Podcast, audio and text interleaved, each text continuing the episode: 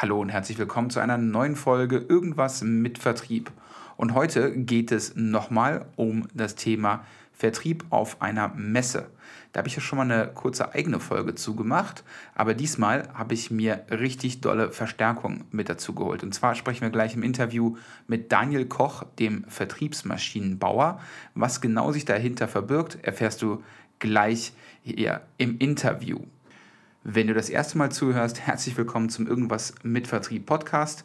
Ich heiße Live und ich bin dein Moderator und führe dich hier durch diesen Podcast. Wir haben uns als Ziel gesetzt, dass wir im deutschsprachigen Raum den Vertrieb ein kleines Stückchen besser dastehen lassen, als er vielleicht heute dasteht. Wir möchten mehr Leute für den Beruf eines Vertrieblers inspirieren und dir, wenn du schon im Vertrieb tätig bist, den Arbeitsalltag ein bisschen leichter machen mit Impulsen, Tipps und vielleicht auch ein kleines bisschen Unterhaltung. In diesem Sinne wünsche ich dir ganz viel Spaß mit dieser Folge und vergiss nicht, auch mal auf unser Portal vertrieb.business zu schauen, um noch mehr Infos zu erhalten.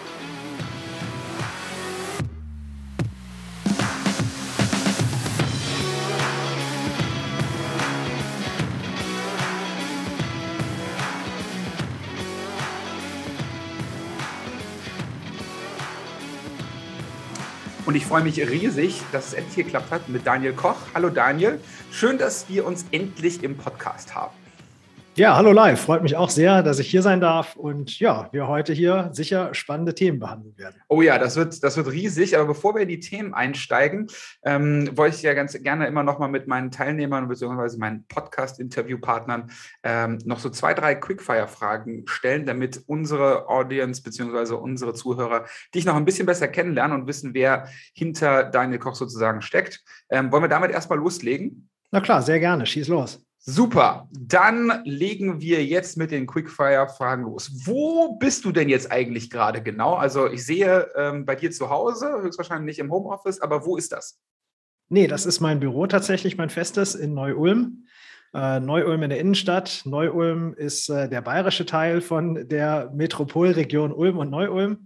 Äh, das heißt, schön zwischen München und Stuttgart im Süden Deutschlands, eine Stunde ins Allgäu, eine Stunde an Bodensee, eine Stunde nach Stuttgart eine Stunde nach München und da bin ich hier in meinem Büro. Sehr schön. Ich sehe schon, du weißt, wie es geht. Ja, gut. Ähm, und was machst du da ganz genau? Erklär uns das. Ich bin hier Vertriebsmaschinenbauer. Das heißt, ähm, ich bin Vertriebstrainer und Entwickler ganz speziell in der Maschinenbaubranche. Bedeutet, neben reinen Vertriebstrainings mache ich auch Beratung. Das kommt immer ein bisschen darauf an, was äh, die Kundensituation gerade ist, wie stark der Trainingsaspekt ist, also wie sehr wir mit dem Team arbeiten und das Team zu neuen Methoden und neuem Verhalten führen. Das ist ja der Sinn von Training eigentlich. Und wie sehr wir eher mit Geschäftsführung, Vertriebsverantwortlichem, Vertriebsleitung in das Thema Vertriebsstrategie, Vertriebsprozesse, ähm, Vertriebsstrukturen einsteigen. Also letzten Endes, wer im Maschinenbau ist, findet bei mir alles, um langfristig nachhaltig und planbar seinen Umsatz zu steigern finde übrigens den, den Slogan äh, Vertriebsmaschinenbau mega. Finde ich richtig gut. Ich richtig, richtig gut. Cool, wenn du das nicht machst, ähm, wir haben ja so ein gemeinsames Hobby, du machst es aktiver als ich. Ich gucke ja immer nur zu. Ähm, was machst du in der Freizeit? Ich bin Trainer für American Football, äh, das schon sehr lange, noch länger, als ich äh, beruflich im Vertrieb unterwegs bin. Äh, mit dem Football angefangen habe ich 1996 schon, äh, also vor 26 Jahren inzwischen und bin auch sehr früh auch Trainer geworden. Also das ist was, was sich durch mein Leben so durchzieht. 1999 bin ich auch im Football als Trainer eingestiegen, ganz jung mit 19 Jahren damals. Äh, habe ich die Jugendmannschaft, in der ich kurz vorher noch gespielt habe, dann direkt übernommen als Trainer und mhm. das zieht sich so durch inzwischen. Da habe ich inzwischen fast alles gesehen, äh, von bayerischer Jugendauswahl, Jugendnationalmannschaft. Ich war der erste Defense Coordinator einer Frauennationalmannschaft im American Football, die es in Deutschland gab. Cool. Und bin jetzt hier bei meinem lokalen Verein, den Neu-Ulm Spartans, immer noch der Head Coach. Sehr, sehr nice. Ja, ähm, es, es, geht ja bald dann wieder los. Also, es gibt ja auch ein Riesenevent dieses Jahr. Ne? In München gibt es ja endlich NFL-Football auch. Und tatsächlich sind heute die Vorver ist heute der Vorverkauf gestartet. Ähm, ja. Ich habe noch keine Nachricht bekommen, dass ich ein Ticket gekriegt habe. Also ich warte, warte hier minütlich auf den, auf den Gong. Also Aber, was ich schon gesehen habe, ist, dass, äh, dass Menschen schon auf Platz 600 noch irgendwas 1000 der Warteliste stehen. Also es gibt äh, da einen sehr regen Andrang. Ganz genau. Wenn du arbeitest, arbeitest du auf dem Mac oder dem PC? Auf dem PC. Ich habe zwar ein iPhone, ähm, aber beim PC bin ich noch auf Windows. Ja, alles, alles fein. Ja. Ähm, hast du denn auch ein liebstes Salesbuch, was du mit uns teilen möchtest? Tatsächlich kann ich kein einzelnes nennen. Nee, also was mich sehr stark äh, interessiert, ist alles, wo es rund um Fragen geht. Ähm, NLP mit Verkauf äh, verknüpft, finde ich sehr, sehr spannend. Mhm. Ähm, also ich, ich mag Grundlagen sehr, sehr gern. Natürlich die strategische Arbeit auch. Ähm, da gibt es auch, wobei das sind eher Themen, die sind natürlich spannend, aber da gibt es wenig, was mich so völlig begeistert und vom Hocker haut. Was, das liest sich natürlich manchmal auch ein bisschen trockener, aber ist trotzdem für den Erfolg natürlich letzten Endes wichtig. Ähm, aber ich bin sehr äh, großer Fan von wirklich Grundlagen im Vertrieb, Gesprächstechniken, Rhetorik und alles, was sich darum dreht. Äh, also vor allem Fragetechnik ist was, wo ich einen großen Narren dran gefressen habe und solche Bücher mag ich sehr gern. Äh, warum das so ist, das wirst du uns wahrscheinlich, nachher noch im Laufe des Gesprächs dann eben mal erklären. Ähm, ich weiß ja schon, in welche Richtung wir gehen. Ähm, wir halten aber noch die Spannung etwas, etwas hoch. Ja? Hast du denn auch ein CRM und wenn ja, welches? Äh, ja, also ich selber ähm, arbeite natürlich auch mit einem CRM, wobei tatsächlich bei mir fast der größere Hebel dabei ist, einfach auch, ähm, also für meine eigene Struktur würde es wahrscheinlich auch noch einfacher gehen mit der klassischen Excel-Tabelle. Ähm, aber genau das ähm, geht natürlich auch mehr und mehr Richtung Marketing-Automation und insbesondere, weil ich natürlich meinen Kunden ähm, da auch den Weg ebnen möchte oder auch aufzeigen möchte, so könnt ihr mit eurem CRM umgehen. Also ich selber nutze auch HubSpot da, das ist ja auch Richtung Marketing-Automation, kann man sehr, sehr viel machen. Ähm, und als CRM nutze ich es eben auch. Guck auch mal immer wieder bei Pipedrive zum Beispiel rein. Das nutzen auch Kunden von mir aus durchaus. Mhm. Also ein Grundverständnis von CRMs ist natürlich auch für meine Aufgabe extrem wichtig, um Kunden da auch unterstützen zu können, wie sie ihren Vertriebsprozess im CRM auch abbilden können. Ja, du musst, musst ja auch, äh, musst, ne, du gehst ja auch nicht in ein Restaurant, wo der Koch relativ dünn ist, sondern wenn es ihm nicht schmeckt, dann kann er ja logischerweise, also ne, du musst ja wissen, was für ein Handwerk du dann dementsprechend brauchst und dann kannst du ja relativ schlecht beraten, wenn du dich dann selber nicht auch nicht mit beschäftigst. Ähm, was ist denn dein, also wenn, wenn wir jetzt mal annehmen würden, morgen würde einer zu dir hinkommen und sagen, pass auf, Daniel, jetzt ist es so, du musst dich für einen Weg entscheiden, um bis an dein Lebensende Vertrieb zu machen. Welcher Verkaufskanal wäre das? Ja, äh, ich selber bin tatsächlich einfach immer noch Fan klassischer Telefonakquise, äh, beziehungsweise alles, was proaktiv ist. Und äh, Telefonakquise, glaube ich, hat heute auch wahnsinnig viele Möglichkeiten, was man drumherum aufbauen kann. Ähm, das heißt, du kannst es kombinieren mit äh, Printmaterialien, die du vorher rausschickst. Du kannst es kombinieren mit E-Mails, mit LinkedIn-Recherche ähm, und, und Kontakten, die man damit generiert. Also ich glaube, Telefonakquise hat sich wahnsinnig verändert. Ich nehme fast nie den Begriff Cold Calling in den Mund oder Kaltakquise, weil ich glaube, kein Kontakt muss heute mehr kalt sein. Und darum geht es eigentlich auch gar nicht, wie kalt oder wie warm der Kontakt ist, sondern mhm. was ich daran besonders mag, ist die Proaktivität, dass du es sehr genau steuern kannst, dass es ein sehr, sehr direktes Feedback gibt. Und das ist eigentlich auch das, was ich Kunden meistens als erstes empfehle. Geh erstmal so einen proaktiven Weg, bevor du versuchst, irgendwas Automatisches aufzubauen, was nachher auch wichtig ist aber solange du nicht genug direktes Kundenfeedback gesammelt hast, kannst du auch mit automatisierten, ob das jetzt bezahlte Ads sind oder Content, den du kreieren willst, wenn du nicht genug mit Kunden eins zu eins sprichst, kannst du damit fast nur auf die Nase fallen. Und deshalb, wenn ich einen Kanal wählen müsste, dann wäre es die direkte Akquise per Telefon. Finde ich, äh, finde ich, vertrete ich den gleichen Standpunkt. Du musst dir da irgendwie ähm, das Feedback holen, vielleicht sogar die blutige Nase ähm, und du kannst eben halt da auch direkt fragen. Ne? Was, und, und dann gibt er dir meistens, oder wenn er dann eben halt gewollt ist, eine Antwort, gibt er dir eine Antwort und darum herum kannst du dann eben halt alles andere eben halt bauen. Wenn du es dann den Hebel gefunden hast, kannst du immer noch automatisieren. Aber am Anfang sollte ja logischerweise erstmal das Gespräch stehen. Cool. Apropos Gespräch, ähm, jetzt hätten wir, gute Fee kommt zu dir und sagt, pass auf, Daniel, du kannst dich jetzt äh, frei wählen, 25 Minuten ganz alleine, Conference Room mit wem? Oh, das ist äh, nicht einfach. Ähm, auf jeden Fall wäre das jemand aus dem Bereich Business. Ähm, wer fällt mir denn da ein, wer sehr, sehr gut ist? Also, äh, oder wen ich auch einfach spannend finde, glaube ich, für ein echt gutes Gespräch, auf wen ich mal Lust hätte, wäre, glaube ich, tatsächlich Simon Sinek. Ähm, den kennst du ja wahrscheinlich Start with Why oder frag immer ja. erst warum. Ähm, hat mit Verkauf nicht so direkt zu tun, aber ich mag ihn einfach sonst in sehr vielem, was er so erzählt. Auch die ganze Denkweise, wo sehr vieles bei ihm inzwischen hingeht. Was machen eigentlich äh, soziale Medien mit unserem Gehirn, die ständige Handynutzung? Ähm, also ich glaube, mit dem kann man ein sehr, sehr gutes Gespräch führen. Ähm, das könnte ich mir sehr gut vorstellen. Da hätte ich Lust drauf. Ja, auf den hätte ich auch Lust drauf. Vielleicht äh, schenkst du mir noch zwei Minuten dann von deinen 25, 23 reichen ja auch. Ja? ja. Cool. Äh, abschließend noch, hast du ein Lieblingszitat oder irgendein Motto, nach dem du, ähm, nach dem du irgendwie lebst? Also was mit Vertrieb zusammenhängt, ich mag unheimlich gerne den Spruch, der kommt äh, von Peter Drucker, ähm, Unternehmen oder also ich habe nicht ganz eins zu eins, aber im Grunde ein Unternehmen lebt nicht von dem, was es produziert, sondern von dem, was es verkauft. Das finde ich natürlich essentiell und das ist, glaube ich, auch was, das erlebe ich auch bei vielen Unternehmen, gerade natürlich auch im Maschinenbau, wo es viel um die Technik geht, dass Leute sich wahnsinnig begeistern für ihr eigenes technisches Produkt, aber dabei vergessen, am Schluss äh, muss da noch eine andere Person begeistert sein, nämlich der Kunde. Und solange der nicht weiß, wie gut das Produkt ist, äh, bringt das beste Produkt nichts. Also das mag ich tatsächlich sehr. Ansonsten, ich bin unheimlicher Fan von Zitaten. Es gibt ganz, ganz viele, die ich wirklich sehr mag. Also auch rund ums Verkaufen, äh, was zum Beispiel Fragen angeht. Ich finde einen, einen sehr schönen, äh, der kommt so aus dem NLP-Kontext ein bisschen, ist, ähm, du kannst äh, dich gegen alles wehren, was andere zu dir sagen, aber nicht gegen das, was du zu dir selbst sagst. Mhm. Das in Kombination mit Fragen, dass du eben Menschen durch Fragen dazu bringst, die Wahrheiten auszusprechen, die eigentlich letzten Endes zu einer Entscheidung führen können. Das ist schön. Aber wie gesagt, wenn ich für eins mich hier auch entscheiden muss, dann ist es eben, ein Unternehmen lebt nicht von dem, was es produziert, sondern von dem, was es verkauft. Finde ich, find ich wunderbar. Ja, ähm, das, äh, ach, ich, äh, gibt so viele Anekdoten, die ich dir dazu erzählen könnte, wann es eigentlich Sinn macht, eigentlich eher zu verkaufen, anstatt das Produkt schön zu machen.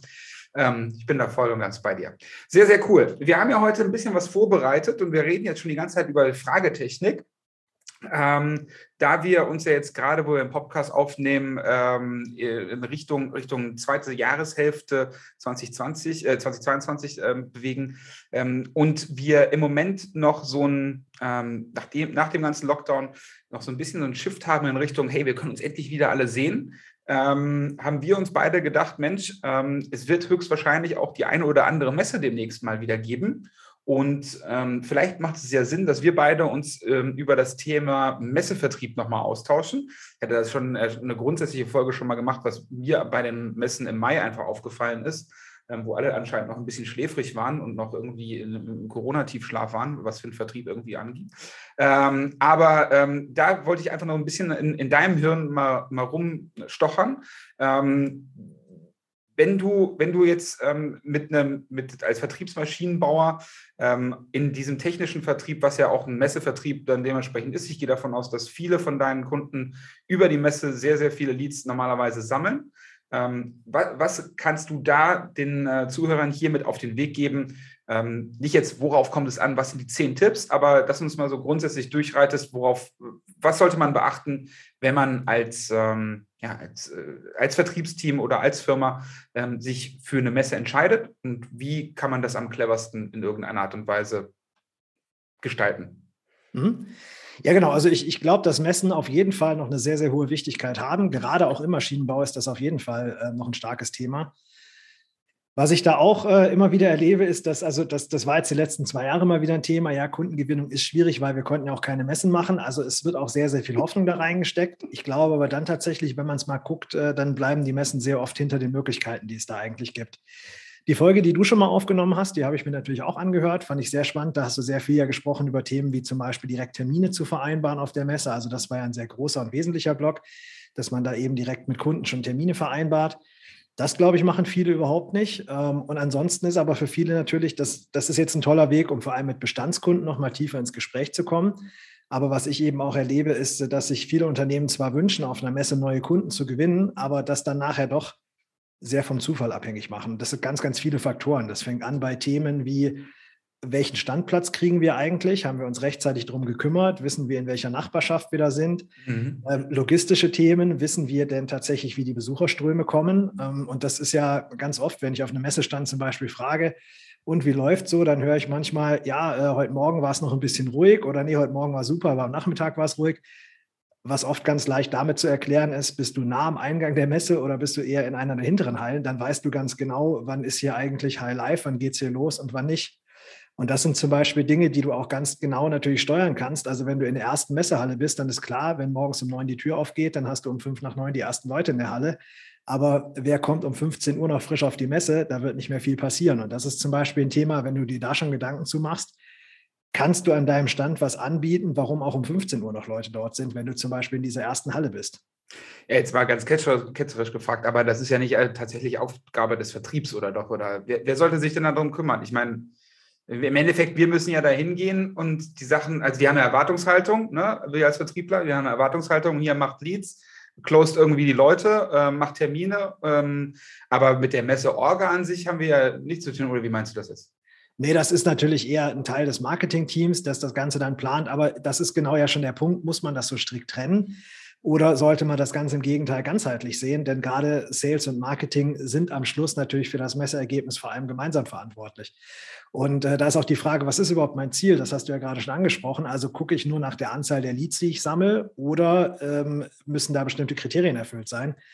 Weil das habe ich auch schon erlebt auf Messen zum Beispiel, wenn zum Beispiel das Standpersonal, gerade auch wenn du noch mit, mit Hostessen und externer Unterstützung arbeitest, wenn die nur bezahlt wird danach, wie viele Kontakte sind nachher da, ja, dann ist äh, der einzelne Geschäftsführer, der vorbeiläuft, nicht so spannend wie die Gruppe von 20 Studenten, die alle nur den kostenlosen Stift oder irgendwas haben möchten. Und äh, das sind eben Themen, auch da musst du dir ganz genau Gedanken drüber machen.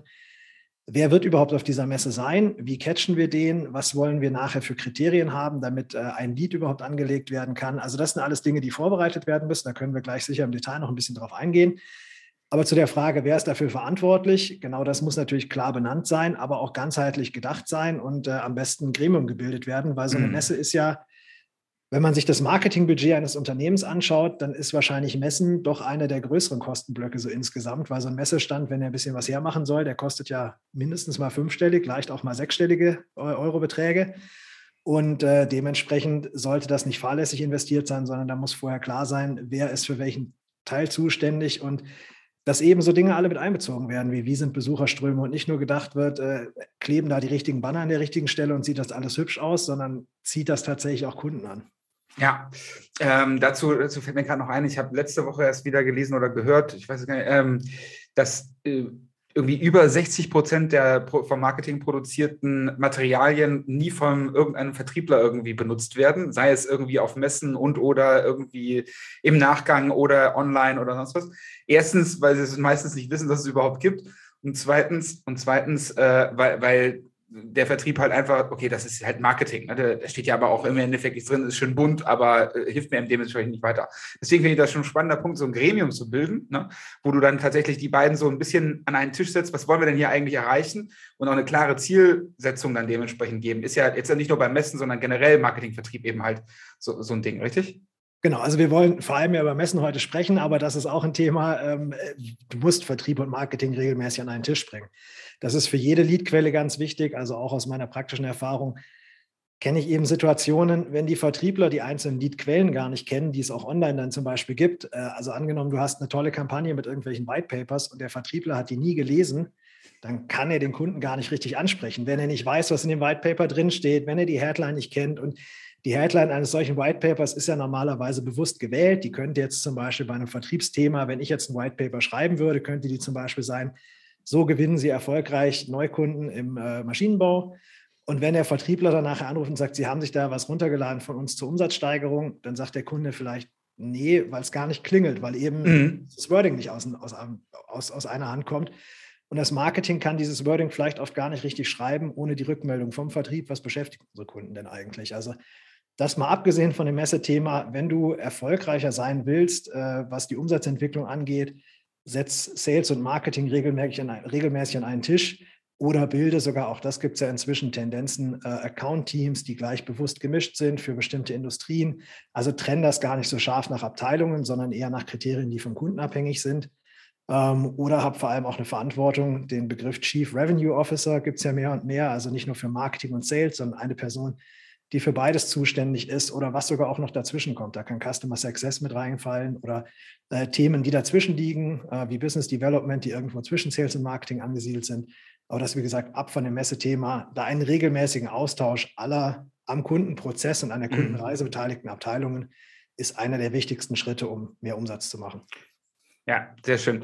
Lass uns aber direkt, du hast ja schon zweimal, dass ich da ein bisschen äh, vom Pfad abgebracht habe, ähm, aber trotzdem danke für den Ausflug. Ähm, jetzt, jetzt, haben wir, jetzt haben wir die Messe perfekt geplant. Wir haben einen super Standort. Wir haben ähm, einen Stand, der sich gewaschen hat. Alle sind auch auf dem Stand gewaschen und dementsprechend können jetzt ja die Kunden kommen. Was, passiert denn jetzt als nächstes? Du hast ja gerade eben schon mal kurz angesprochen, welcher Lied ist ein Lied.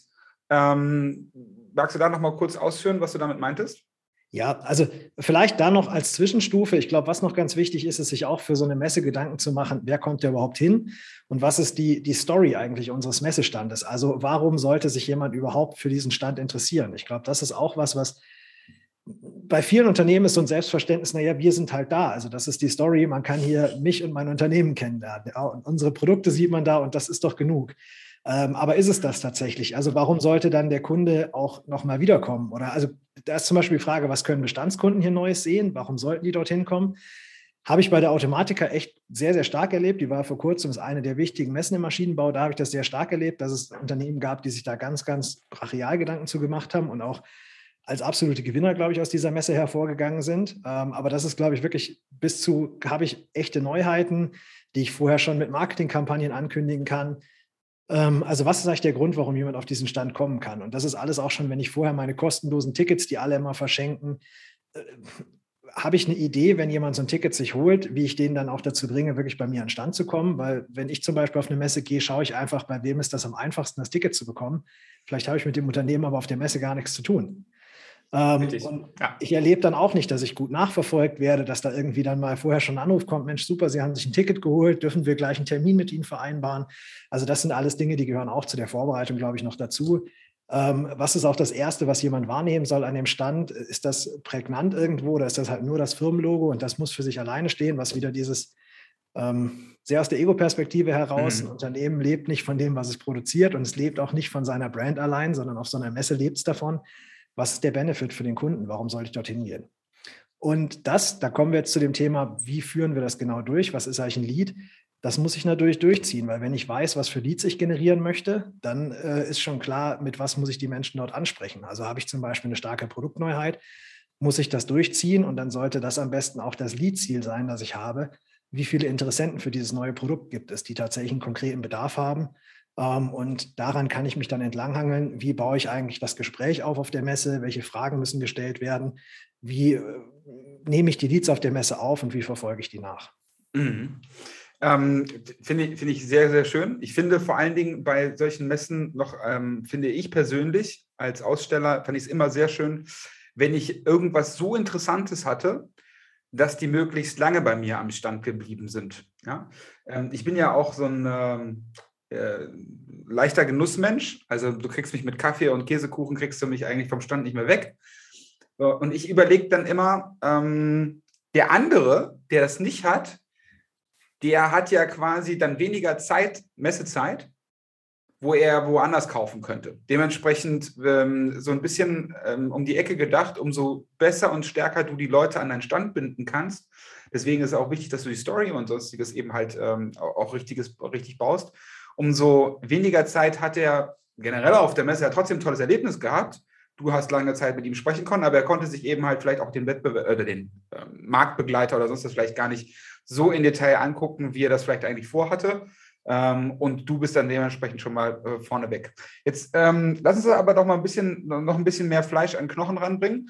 Ähm, Fragetechnik. Ähm, wir haben, wir, wir wir sind jetzt schon quasi auf der Messe. Ne? Wie gesagt, alles ist, ist parat. Ähm, sprichst du die aktiv an? Holst du die, also ne, du hast ja einen Mix. Also normalerweise hast, wenn du es jetzt richtig geplant hast, so habe ich das ja verstanden, dann hast du ja schon vielleicht den einen oder anderen Termin. Das heißt, du hast eh schon Durchfluss auf deinem, ähm, auf deinem, auf deinem Stand. Aber dann hast du ja trotzdem immer noch diejenigen, die vielleicht interessant sein könnten, weil normalerweise ist ja die richtige Zielgruppe, ja, gerade eben halt bei den, bei den großen Fachmessen hast du ja dann normalerweise die richtige Zielgruppe dann auch da.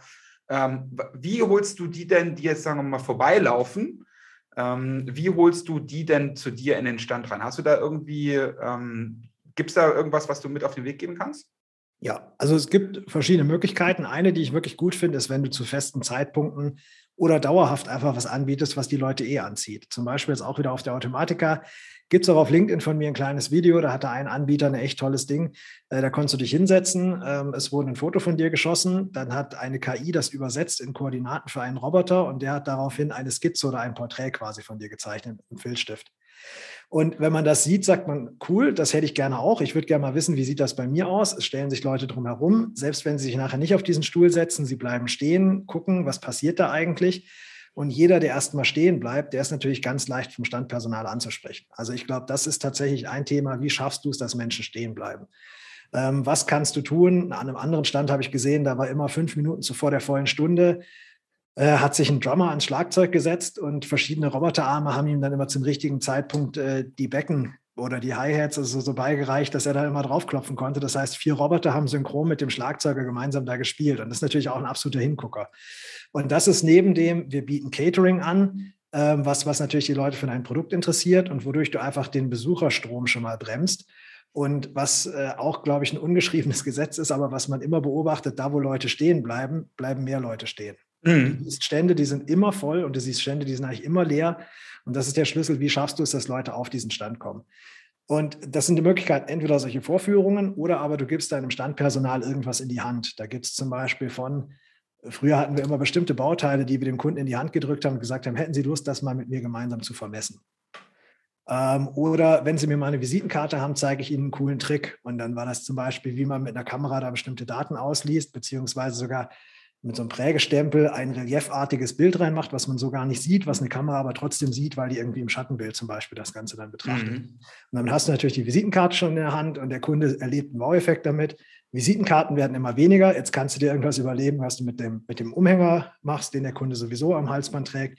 Aber genau das ist der Schlüssel. Bei einem anderen Kunden habe ich mal erlebt, die haben dann dem Kunden immer einen Stressball zugeworfen.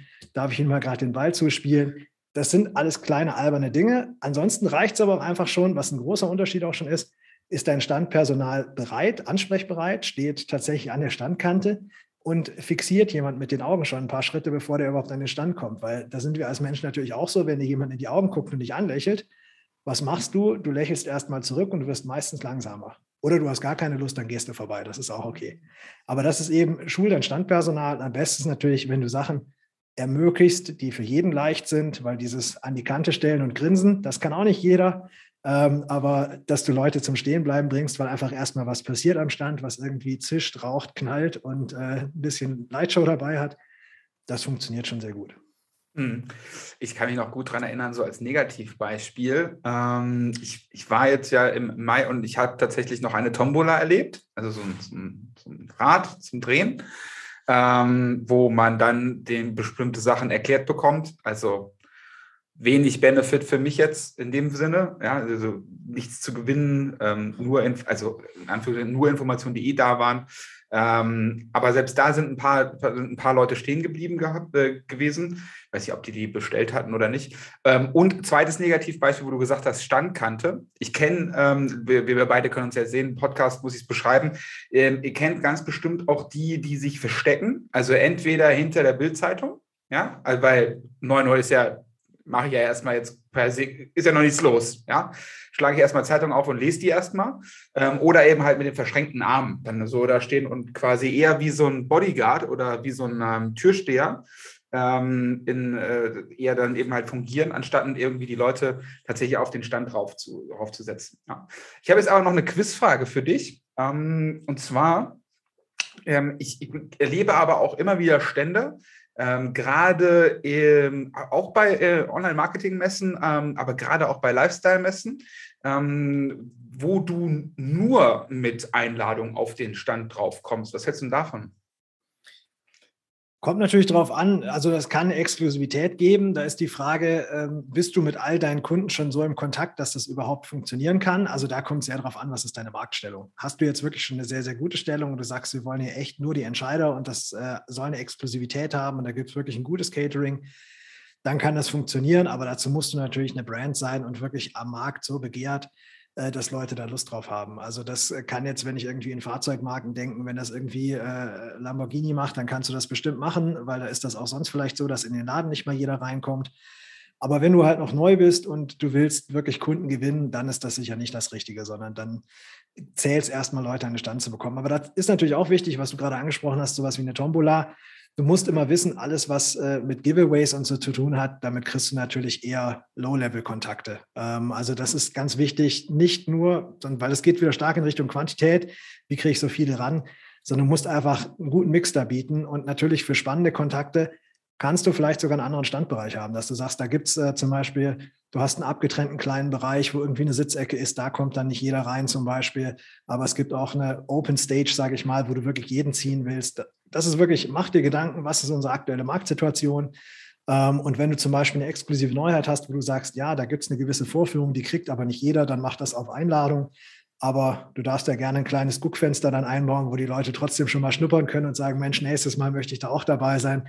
Oder da bewerbe ich mich jetzt um einen Termin, der dann im Nachgang zur Messe vergeben wird. Ja, und das ist eine perfekte Überleitung, Daniel. Dankeschön. Du könntest ja eigentlich auch Podcast-Moderator werden. Ähm, wenn, jetzt sind wir auf der Messe sozusagen gewesen. Wir haben unsere Kontakte eingesammelt. Jetzt nicht nur unbedingt über die Tombola, sondern unser Vertriebsteam war sehr, sehr fleißig. Wir haben entweder Visitenkarten ähm, gehabt oder wir haben ähm, irgendwie anders Kontaktdaten bekommen. Du hast ja gerade eben schon gesagt, die, ne, jeder hat jetzt mittlerweile die Badge und vielleicht auch noch als kleiner ähm, Nachbrenner nicht direkt mit dem Scanner auf die Leute zurennen bei der Messe und sofort die Badge scannen wollen, ähm, sondern dann vielleicht doch einmal fragen, was machen Sie eigentlich, ähm, wie geht es denn so, was gefällt Ihnen heute besonders gut, etc. Aber jetzt sind wir mit der Messe durch und jetzt haben wir die Leads. Was machen wir denn nun? Weil das war ja vorhin dein Eingangssatz. Genau. Ne? Genau, also passiert danach zu wenig, ja? Ja, auf, auf der Messe muss auch noch was passieren. Jetzt habe ich oh. die ganze Zeit über Fragetechniken gesprochen, deshalb so ein ganz kleines Framework, was man da nutzen kann. Erstens, neben schmeiße ich einen Stressball zu oder sage, wollen Sie das mal mit mir messen? Eine starke Einstiegsfrage ist ganz wichtig. Ähm, also da gibt es ein paar Varianten, die habe ich auch schon öfter mal auf LinkedIn vorgestellt. Zwei möchte ich trotzdem mal kurz reinschmeißen. Die eine, die ich sehr gerne mag, ist die sogenannte Gap-Frage die ist, wo stehen Sie heute bei Thema XY und wo wollen Sie in drei Jahren zum Beispiel stehen? Angenommen, wir sind wieder beim Thema Robotik. Äh, wo sind Sie heute beim Thema ähm, Robotik in der Produktion und äh, was glauben Sie, soll da in den nächsten fünf Jahren in Ihrem Unternehmen passieren? Super Einstiegsfrage. Der Kunde kommt ins Gespräch, er kann mhm. sehr viel über Ist und Wunsch sprechen. Eine andere, die ich gern mag, nenne ich die Fast-Forward-Frage. Das heißt, du spulst mit dem Kunden mal kurz vor, kannst damit auch gleich die Agenda schon abstecken. Ähm, was darf ich Ihnen in den nächsten zehn Minuten denn hier zeigen, damit Sie sagen, Mensch, der Messebesuch hat sich heute gelohnt? Das ist stark. kann der Kunde genau sagen, das und das möchte ich hier heute gerne sehen. Ich bringe noch eine dritte als Bonus mit rein, das ist die sogenannte Impulsfrage. Das ist, äh, was hat Ihnen denn eigentlich den Anstoß gegeben, dass Sie heute überhaupt hier auf die Messe oder sogar zu uns an den Stand gekommen sind? Mhm. damit kriegst du über Beweggründe, Motive und so mit einer ganz simplen Frage schon sehr, sehr viel.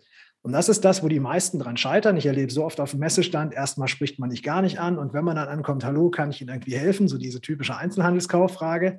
Ähm, und dann hinterher kommt, ja, wir haben hier tolle Produkte, zack, zack, und es kommt eine Produktdemo. Und irgendwann danach sage ich dann entweder nach 20 Minuten Danke, dann gehe ich mal weiter. Oder es kommt dann mal so eine schüchterne Frage, was machen Sie denn eigentlich? Ja. Was willst du präsentieren, wenn du nicht weißt, was der andere macht? Ja, das ist also, ja. aber deshalb Einstiegsfrage und danach habe ich drei einfache Fragen, die ich sehr, sehr gut finde. Die nenne ich SP und K, ist eine Verkürzung von äh, dem Spin-Selling-Modell, wo es ja auch Situations- und Problemfragen gibt. Und die dritte ist dann eine sogenannte Kriterienfrage. Ähm, das heißt zum Beispiel, die Situationsfrage könnte sein, wie hoch ist denn Ihr Automatisierungsgrad? Dann kommt entweder sehr hoch oder sehr niedrig. Die Problemfrage dazu passend ist dann, was hält Sie denn davon ab, mehr zu automatisieren? Oder ähm, bei dem hohen Automatisierungsgrad, den Sie gerade haben, was sind denn trotzdem noch Schwierigkeiten, auf die Sie stoßen?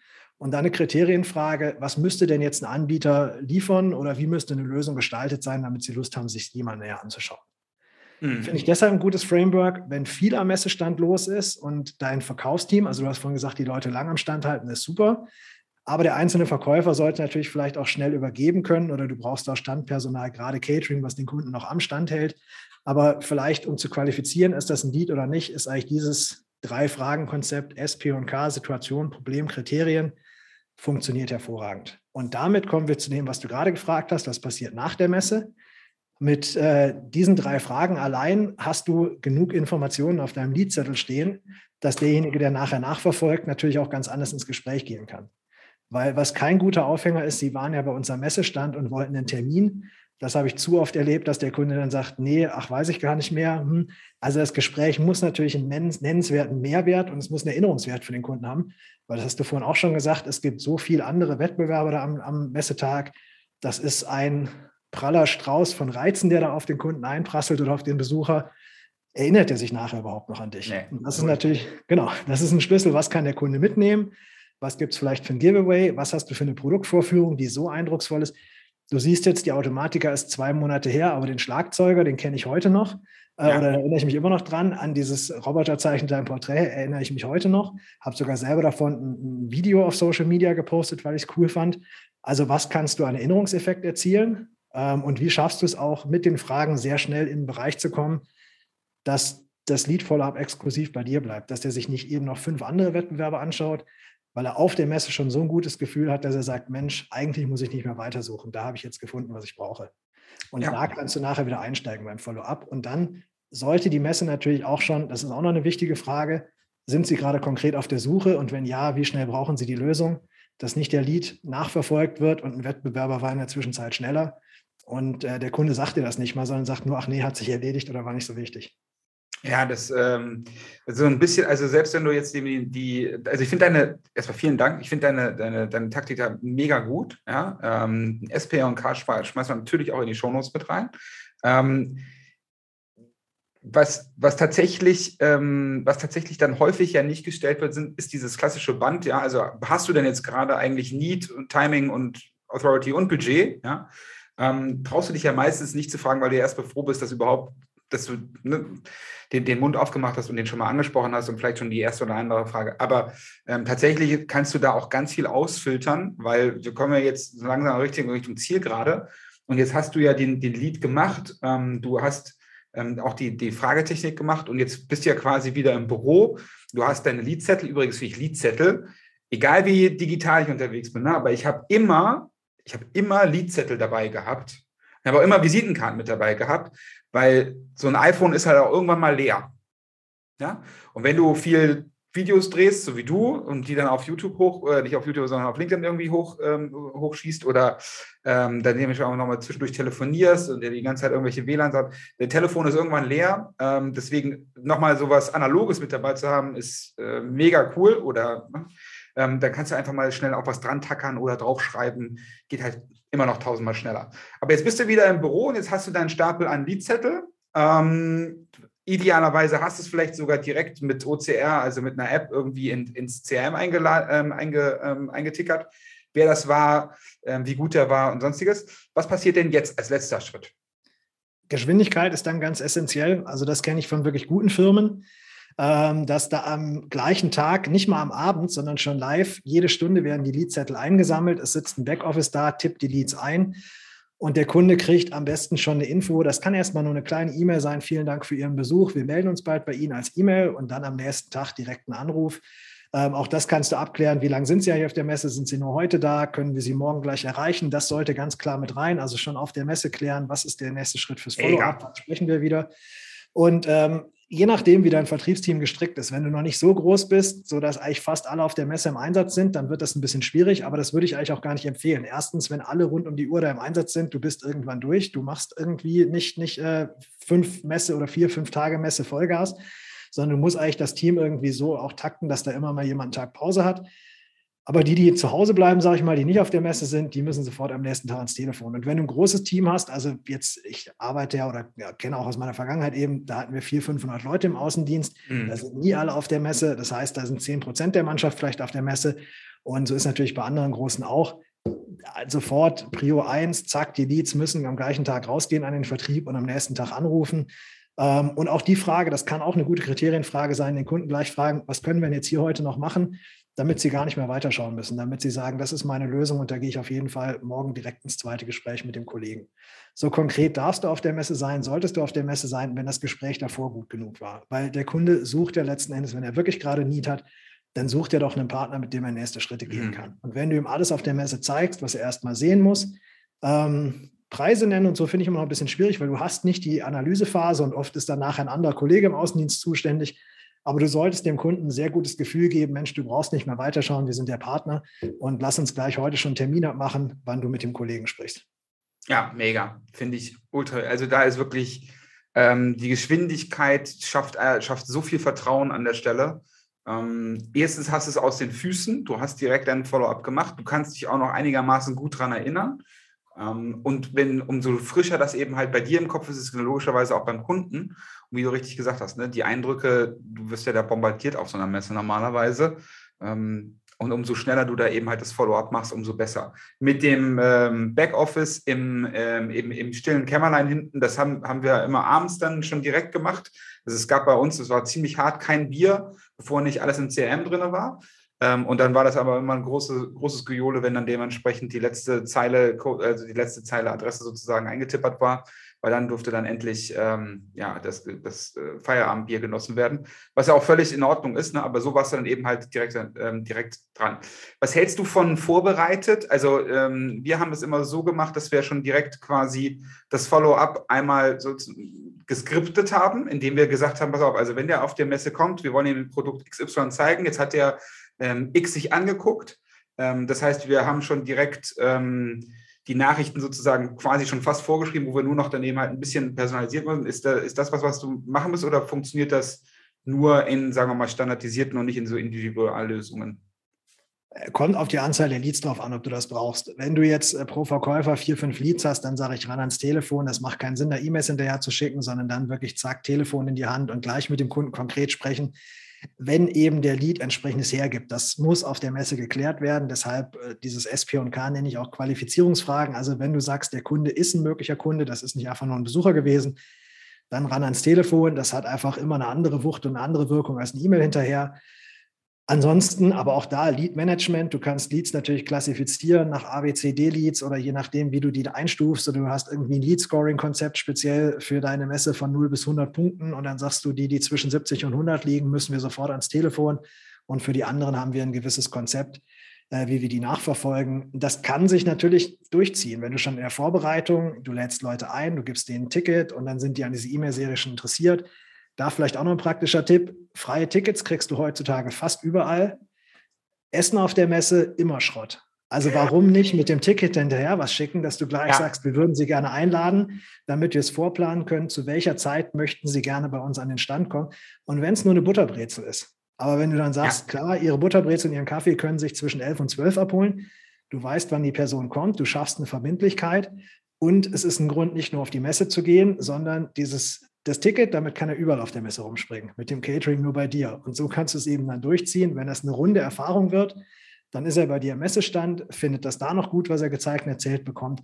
Dann ist doch das Follow-up nur noch konsequent und logisch. Ja, und das bringt wunderbar. Und das bringt uns jetzt wieder zurück zum Anfang. Ähm, das heißt, das ist jetzt eigentlich der perfekte, das perfekte Ende, weil auch das, ne, wenn du das alles vorbereitest, mit Materialien und sowas, musstest du es ja wieder konzipieren. Mit wem? Höchstwahrscheinlich mit Marketing. Ja, das heißt also, dieses, das, die Verbindung, so eine Messe zu bauen, es ist nicht nur, ähm, du bist, wenn du bist schuld, wenn das nicht funktioniert, sondern es ist ein Zusammenarbeiten von, von, von beiden. Ja? Ähm, und wenn ihr das eben halt einmal sauber durchplant, mit Zielen, mit dem, was eben halt danach passiert, dann ist das eine, eine, richtig, richtig, richtig schicke Sache. Wenn ihr dann auch noch die Tipps von Daniel dann dementsprechend, vielen Dank, dass du das nochmal geteilt hast, ähm, noch mit reinnimmst, dann äh, glaube ich, ähm, dann können die ganzen großen Messen jetzt in der zweiten Jahreshälfte kommen. Daniel, ähm, haben wir noch irgendwas vergessen? Nö, ich glaube, das ist tatsächlich letzter Punkt im Follow-up. Auch da kann das Marketing, den Vertrieb ein bisschen auf den Füßen stehen durch äh, ein Check-up und auch an den Vertrieb schon Erinnerungen schicken. Hör mal, Junge, du hast noch drei offene Leads aus der Messe, mach mal bitte, geh da ran. Dass beim Marketing auch die Messe im Kopf nicht vorbei ist mit, der Stand ist abgebaut und alle Leads sind im CRM, weil wie gesagt, es geht nicht um die Anzahl der Leads, sondern es geht um den Umsatz, der daraus entsteht. Und wenn das Marketing da auch noch mit involviert ist und mit dem Vertrieb regelmäßig spricht, dann hat es am Schluss auch, sieht es die Auswirkungen ganz anders. Wie viele Projekte haben wir gefunden? Wie viel Umsatz ist daraus entstanden? Und das steigert auch nochmal beim Marketing natürlich den Spaß an der ganzen Messe. Und ja, wie du gesagt hast, das alles so als Konzept sehe ich so bei ganz, ganz wenigen. Trotzdem sind viele mit Messen schon recht erfolgreich und sagen auch, das ist für uns einer der wichtigsten Channels. Wenn du das aber alles noch richtig machst und ein bisschen Hirnschmalz in den einen oder anderen Schritt mehr reinsteckst und wirklich ein rundes Konzept daraus machst und nicht einzelne singuläre Events von Ticket irgendwo bekommen, vielleicht an den Stand kommen oder nicht, danach möglicherweise ein E-Mail oder einen Anruf bekommen, sondern wenn das alles aus einem Rutsch kommt, dann kann ich garantieren, äh, werden die Ergebnisse aus der Messe sich wahrscheinlich bei Unternehmen, die immer schon oder die schon sagen, wir sind erfolgreich auf Messen, sich wahrscheinlich die Ergebnisse trotzdem fast noch verdoppeln lassen. Genau, und dann ist das ja die perfekte Überleitung, das dann mit dir zu tun. Wo kann man denn noch mehr von dir erfahren? Also zwei Wege sind die einfachsten. Das eine ist LinkedIn, da siehst du natürlich noch mehr, kannst mein Gesicht sehen, kannst dir gleich Videos angucken weitere Tipps, wie zum Beispiel dieses SPK-Fragenkonzept oder so, sowas teile ich regelmäßig auf LinkedIn. Da einfach nach Daniel Koch und Vertriebsmaschinenbauer gucken oder ich schätze, du kannst auch den Profillink einfach in die Shownotes reinpacken. Mache ich.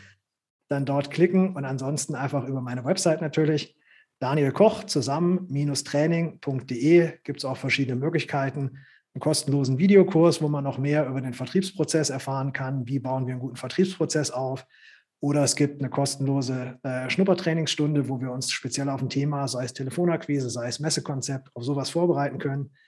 Ähm, ja, und sonst einfach mal in Kontakt mit mir kommen und feststellen, ich bin live und persönlich noch netter als hier im Podcast und habe noch mehr Ideen. Also ich habe hier einen Bruchteil dessen ausgeschöpft. Ich glaube, da kommen wir dann noch auf ganz andere Ideen gemeinsam. Ja, das kann ich nur bestätigen, Daniel. Ähm, das macht jedes Mal Spaß, mit dir zu sprechen. Deswegen auch vielen lieben Dank, dass du dir heute die Zeit genommen hast, um im Irgendwas mit Vertrieb Podcast hier dein Wissen zum Besten zu geben. Ähm, ich sende dir ganz, ganz liebe Grüße nach Neu-Ulm. Wünsche dir nachher noch viel Spaß beim Training. Dankeschön. Danke. Vielen Dank, dass ich hier sein durfte. Tschüss live. Ciao, ciao. Das war die Folge mit Daniel Koch, dem Vertriebsmaschinenbauer zum Thema Vertrieb auf Messen. Ihr findet alle Links, alle relevanten Kontaktdaten von Daniel und von mir logischerweise auch in den Show Notes. Und als allerletztes, bevor ich euch gehen lasse, freuen wir uns natürlich riesig über euer Feedback in Form einer Bewertung oder einer Rezension, entweder auf Spotify oder auf Apple Podcasts. Und dann bleibt mir eigentlich nichts anderes über, außer euch noch einen wunderschönen Start ins Wochenende zu wünschen. Habt einen maximal erfolgreichen Vertriebstag heute noch und wir hören uns nächste Woche Freitag wieder. Bis dahin, ich bin raus. Ciao, ciao.